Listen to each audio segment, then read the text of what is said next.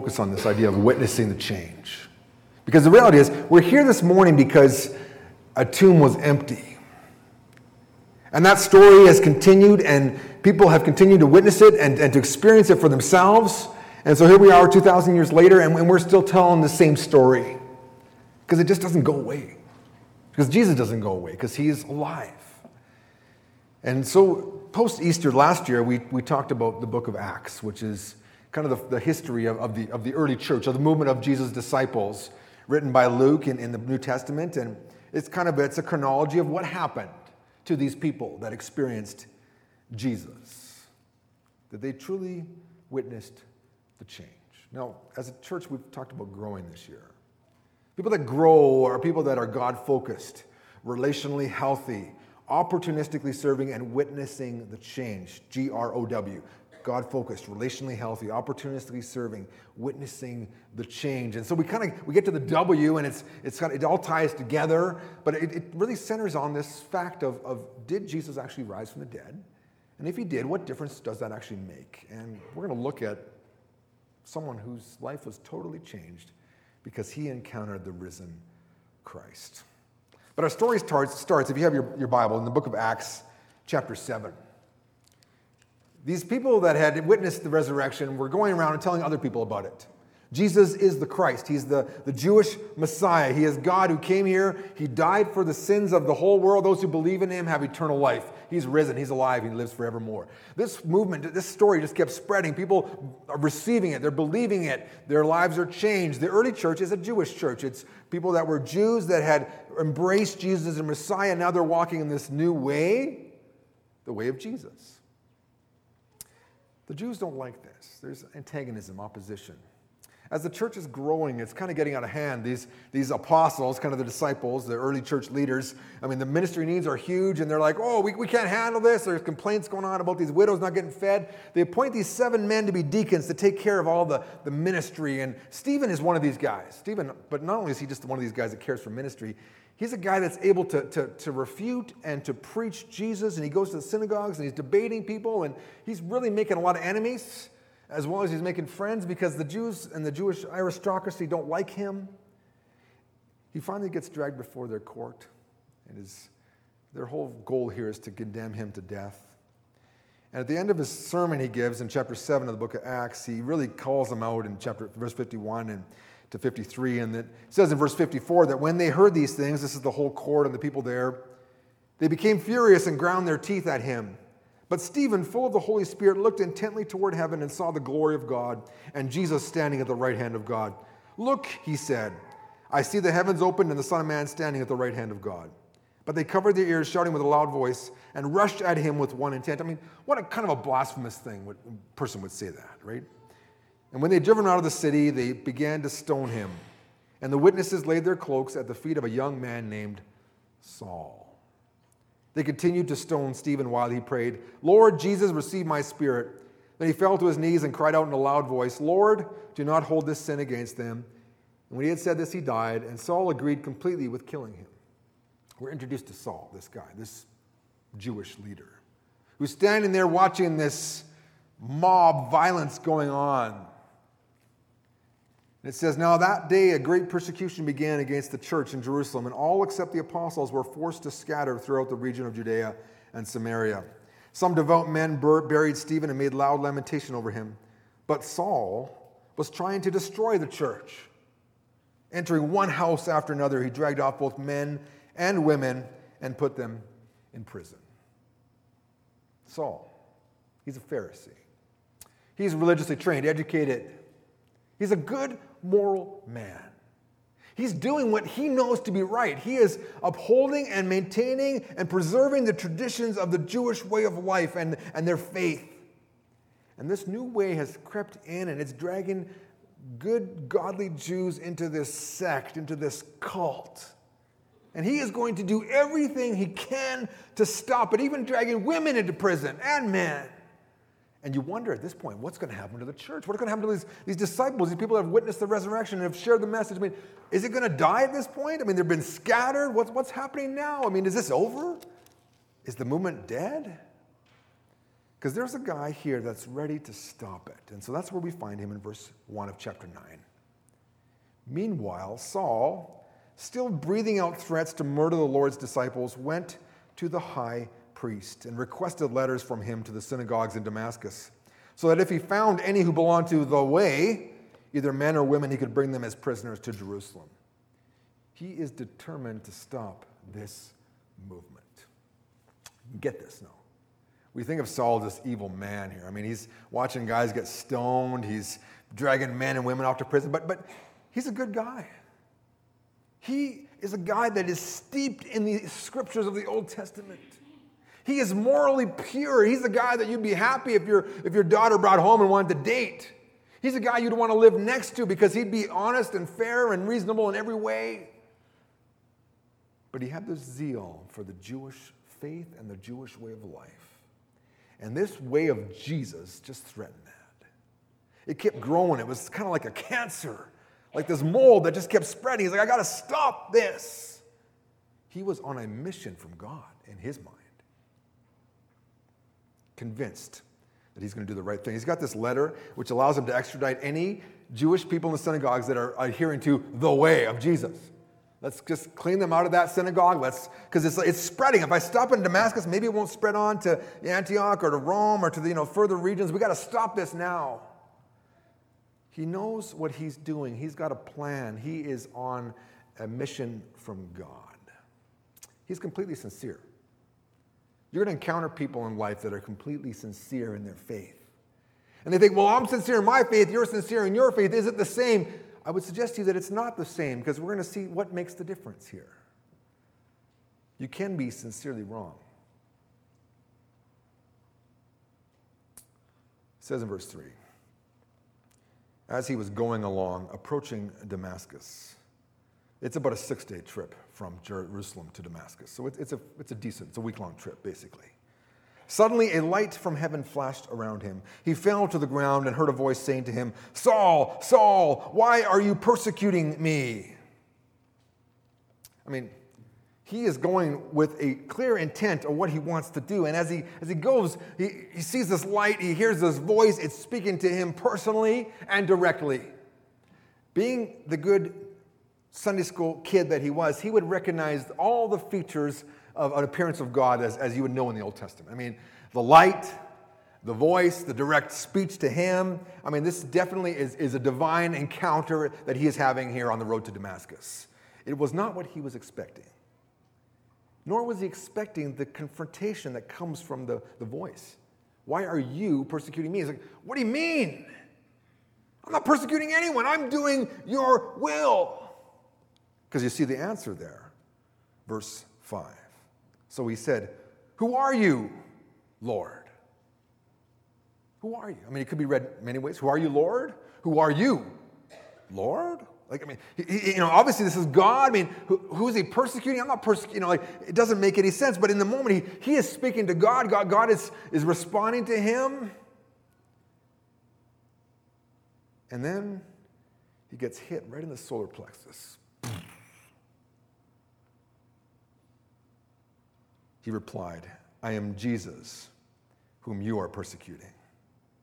What? So devoted, so zealous, so focused, so ambitious, so wrong.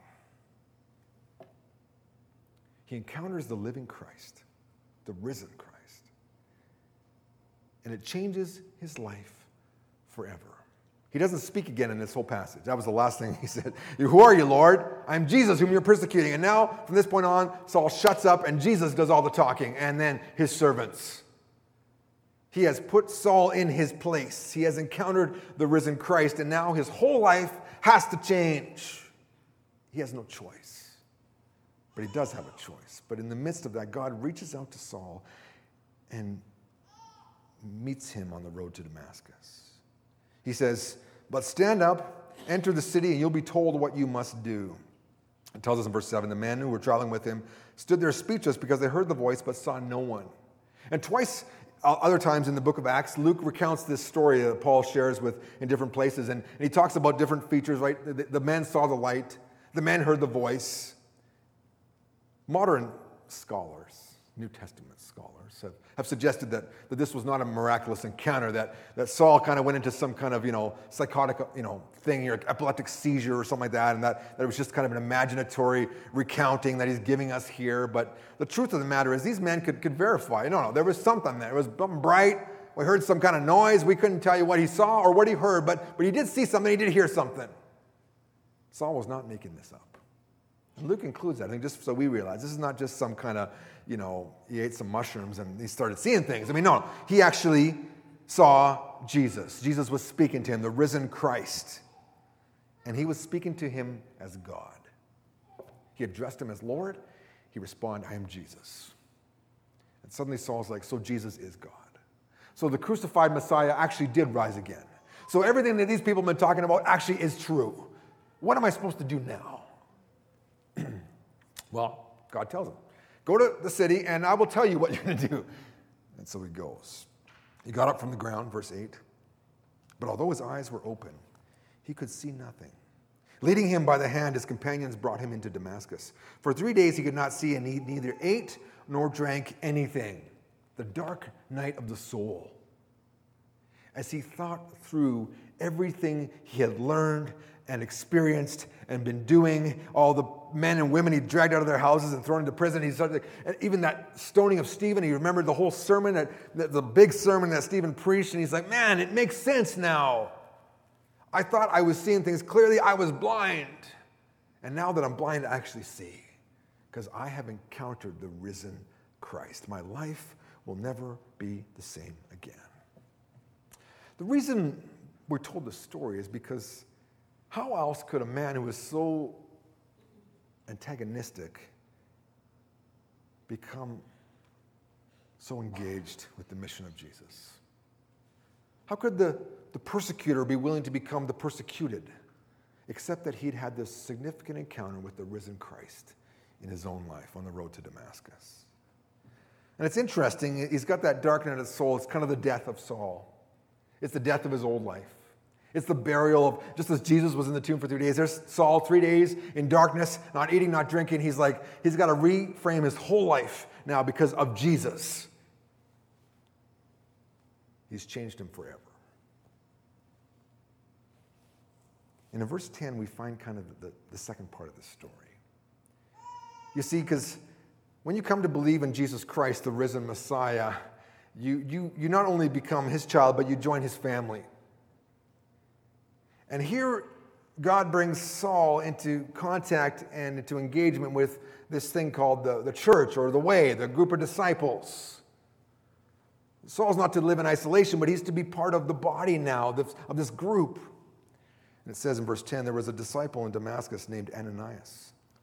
The Lord said to him in a vision, Ananias? And he replied, Here I am, Lord. Then the Lord told him, Get up Go to the street called Straight, and at Judas's house look for a man from Tarsus named Saul, for he is praying. He has seen in a vision a man named Ananias come in and place his hands on him so that he may see again. You got to understand, like, there's a bit of tension amongst the disciples. I mean, there's persecution, right? I mean, the guys are getting, women are getting dragged out of houses, thrown into prison. I mean, there's, there's this little edginess. And suddenly he's praying, God says, Hey, look, Ananias, go to that guy, the persecutor. And, you know, right, you know, you know where it is. It's on the street there by Judas's house. I mean, God is very specific and detailed in his vision. And he's seeing you coming, Ananias. And place your hands on him so he can see again. I want you to welcome him into the family. nice, eh? You know, it's interesting. Luke likes to record how God often uses visions. And now, the people that receive visions are never looking for them. They're praying to God, they're worshiping, and in that moment, God visits them. I mean, you, should never seek visions, but God does minister in this way even, even today. I, I found this story by Christy Wilson. He was a missionary in Afghanistan. They had led one of the very first converts to Christ. He had come to the United States to study, he had received Christ, and he went back to Afghanistan. And, and he was persecuted. He kind of had to you know, run around, and he got his pilot's license, but eventually died in a plane crash. It was tragic. And Christy and his wife were like, Well, this is really sad. Why did he die? And it says that, you know, they went to the family to, to, to kind of sympathize with them after he had died. And says, shortly afterwards, his brother came to see us. He told us about a dream he'd had. God often spoke to his people in dreams and visions throughout the Bible, yet in our Western culture, if you say you had a dream, people immediately think you ate too much pizza. you know, the brother said, I had a very strange dream the other night. I saw my dead brother Abraham. He was alive and standing in a beautiful garden where the trees were laden with the most luscious looking fruit. A stream separated us, however, but the fruit looked so delicious I asked my brother to send me some. This is part of the Afghan custom of hospitality.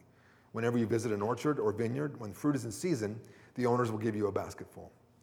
When I asked my brother to do this, he went on, Abraham replied, I can't, I'm sorry, I can't. But I'll tell you what to do. Go to the Wilsons' home and ask their son to tell you how to get to this garden. then you can come here yourself and eat all the fruit you want. Chris, our eldest boy, was nine years old then, and a wonderful evangelist.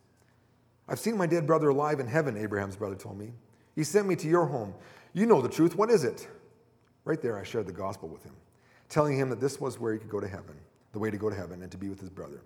And he accepted Christ right on the spot. Since then, he's gone on to become an even more wonderful Christian than his brother Abraham. Shortly after that, Abraham's brother was also arrested for becoming a Christian, thrown into prison, and given shock treatments to force him to deny his Lord. The authorities believed that he had truly lost his mind. No sooner was he released from prison than Satan attacked his family. His little girl suddenly became gravely ill, and the local doctors gave her only a few days to live. His wife had been keeping vigil at the child's bedside. One evening, she was so exhausted that he told her to go get some rest. I'll take care of our little girl tonight, he said. About 3 a.m., as he was reading this Pashto New Testament, Abraham's brother suddenly beheld a radiant light flooding the entire room. Then he saw Jesus Christ appear in all his glory. The Lord spoke to him in perfect Pashto without any accent. Don't be afraid, the Lord said. Your little girl is going to be all right. Then the Lord disappeared. And when he turned to look at his little girl, she was healed. He had never heard of anything like this before. So early the next morning, he came to our home and told me all about it and asked for an explanation. Because he was such a young Christian, he had not yet read the book of Acts, where the Lord had appeared in a blinding vision to Saul on the road to Damascus. Neither had he read the book of Revelation to learn how the Lord had appeared in a glorious vision to John on the island of Patmos. I read those passages from the New Testament to him, and when I had finished reading the description of Christ in Revelation written by the Apostle John, this Afghan Christian turned to me and said, That's exactly the way he looked. That's just the way he looked. He has such a beautiful face. I can't wait to go and be with him, the way my brother has. Since that time, Abraham's brother has brought his whole family to Christ. I mean, God still speaks this way. I mean, Jesus is alive, right? So he's got the prerogative to show up whenever and wherever he wants to. I mean, that's he's God, right? And here's Ananias, and, and you know, it's like God, God's telling him exactly what to do, but, but, but it's a difficult request. I mean, look what Ananias says in verse 13.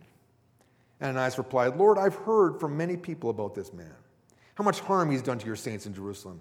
And here he has the authority from the chief priest to imprison all who call on your name. I mean, this is reasonable. Look, God, do you, do you know what you're asking me? This, this guy is here on a mission.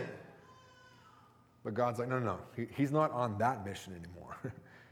he's on my mission now. The Lord said to him, Go, because this man is my chosen instrument to carry my name before Gentiles and kings and the people of Israel. For I will show him how much he must suffer for the sake of my name. The persecutor has become the pers- will become the persecuted. He's my instrument, Ananias.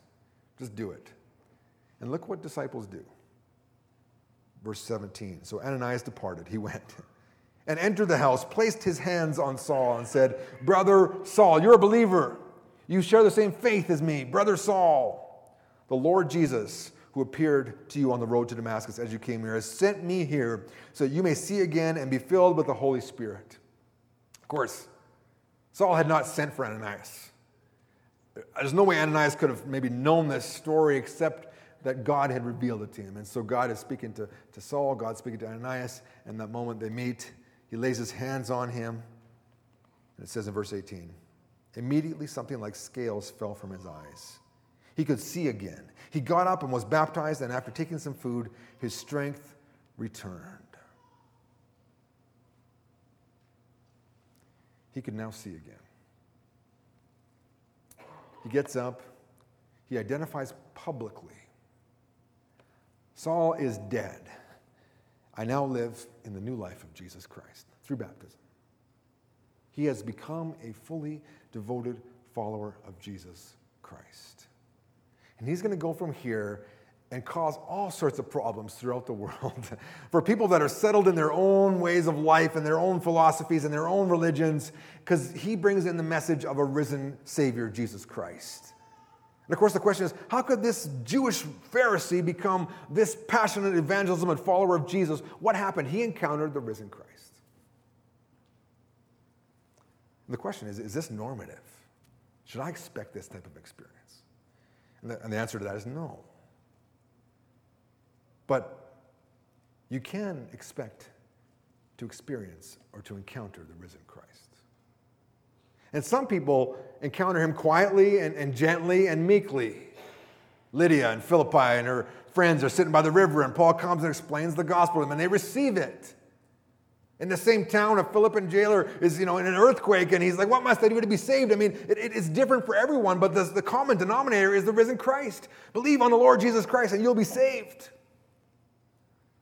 the Ethiopian eunuch is just looking at the scriptures. He's, he's a seeker. He's seeking, he's seeking. And finally, Philip gets in the chariot with him, explains to him how Christ, the suffering servant, fulfills the prophecies of Isaiah and how he's the risen Savior. And he's like, I believe. Let's stop right here. There's some water. Let's get in there. He's baptized. It's different for everyone except for one common denominator the risen Christ. And I pray and I hope that everyone in this room has encountered the risen Christ. Because you can't encounter and, and leave unchanged unless you just flat out refuse to believe it. But if you've truly encountered, like, yeah, he's, he's Christ, he's God, he's the Son of God, he's, he's the Savior, he lives forever, I mean, it will change you. You notice Saul had his direction, he encounters Jesus, boom, now he's on Jesus' direction whatever plans, goals, and that's, that's what the passage Pastor Sammy read. I've counted all that, all my resume, my curriculum vitae, I'm just throwing that in the garbage, and the trash heap, because now I'm on Jesus' time, Jesus' education, Jesus' path, Jesus' goal, Jesus' future. Changes him forever. Some of you felt this when you first came to Christ. It felt like everything was different. But maybe that feeling has just kind of waned and you're kind of back on, on making your own plan, setting your own goals, doing your own thing. And maybe today Jesus is calling you back to that encounter and say, you know, let's get back on track with me. Because I, I, got, I got places for you. You're my chosen instrument. I've got things for you, places, people for you to minister. I've got, I've got a plan for you. Are you willing to accept it? Or are you just like, I want Jesus, I want eternal life, but I don't necessarily want the plan, or I don't want to give up what I have? And, and Jesus is like, look, man, it's, it's all or nothing. You're, you're in or you're out. And Saul was 100% in. He died to whatever was there before, and he embraced Jesus completely. And that's true for all of us, I think. It doesn't mean, I mean, for some people, it doesn't mean selling and moving to and doing stuff. Others, it means no, just now embracing the life of Jesus Christ where you are, in your business, in your workplace, in your neighborhood, that you're just you know, living it out as in, in your profession. You're just like, yeah, you're, you're, you're, you're modeling, you're witnessing, you're showing people what a transformed life looks like. And the reality is, is that the risen Christ wants to do this transformational work in our lives every day. It doesn't have to be a Damascus Road experience every day, but he wants to continually transform us. And that's what the New Testament talks about. We're being changed, you know, one little bit of glory to the next, to the next. As, as we continue to follow Jesus, we kind of become more like him, and, and the old life just continues to kind of not, drop off like scales as we embrace the life of Jesus Christ. And, and this is what he wants for us. I end the story there. there. There's a second part, and that's next week's sermon. What happens to Saul now? He's been blinded, he's been humbled, he's been humiliated, he's been embarrassed, he's been baptized, he's not saying anything. What's, what's going to happen when he starts talking? We're going to find out next week. Something really changes in his life. But the significance of today is the risen Christ. Have you encountered the risen Christ? He died for your sins. You see, the Jews couldn't accept a crucified Messiah. That was a, sign of weakness. That was a stumbling block. But, but Paul now gets it because he's seen the risen Savior. He's not dead anymore. He's alive and he lives forever. He's God. And so everything in life centers around God. So if you want to get with God, you got to get with Jesus. And that's where he is. Have you encountered the risen Savior? And in, having encountered him, are you ready to follow him? And part of that is an act of surrender, of letting go of whatever you had before and just fully embracing him. And you know, what you give up is nothing compared to what you get. I can tell you that for sure. But sometimes when some of us have walked with the Lord for many years, we, we forget about that. And today I just want you to just go back in your head and your heart to, to that time when you encountered Jesus. And just really remember what, what it was like to know that you were forgiven, that you were accepted, that you were loved by God. The joy that you, you, you felt. And, and, maybe for some of you it was more emotional than others, but just to, to know that, that you, your, your account was settled with God and that you were now good with Him and He was good with you and, and that he, he had a plan for your life. We've got to remember that. It's like celebrating anniversaries for your marriage. I mean, it's good to maintain the marital love, it's just to celebrate your anniversary. Well, we need to celebrate our, our birthday with Jesus, our adoption into his family. We need to remember, yeah, yeah, that was good.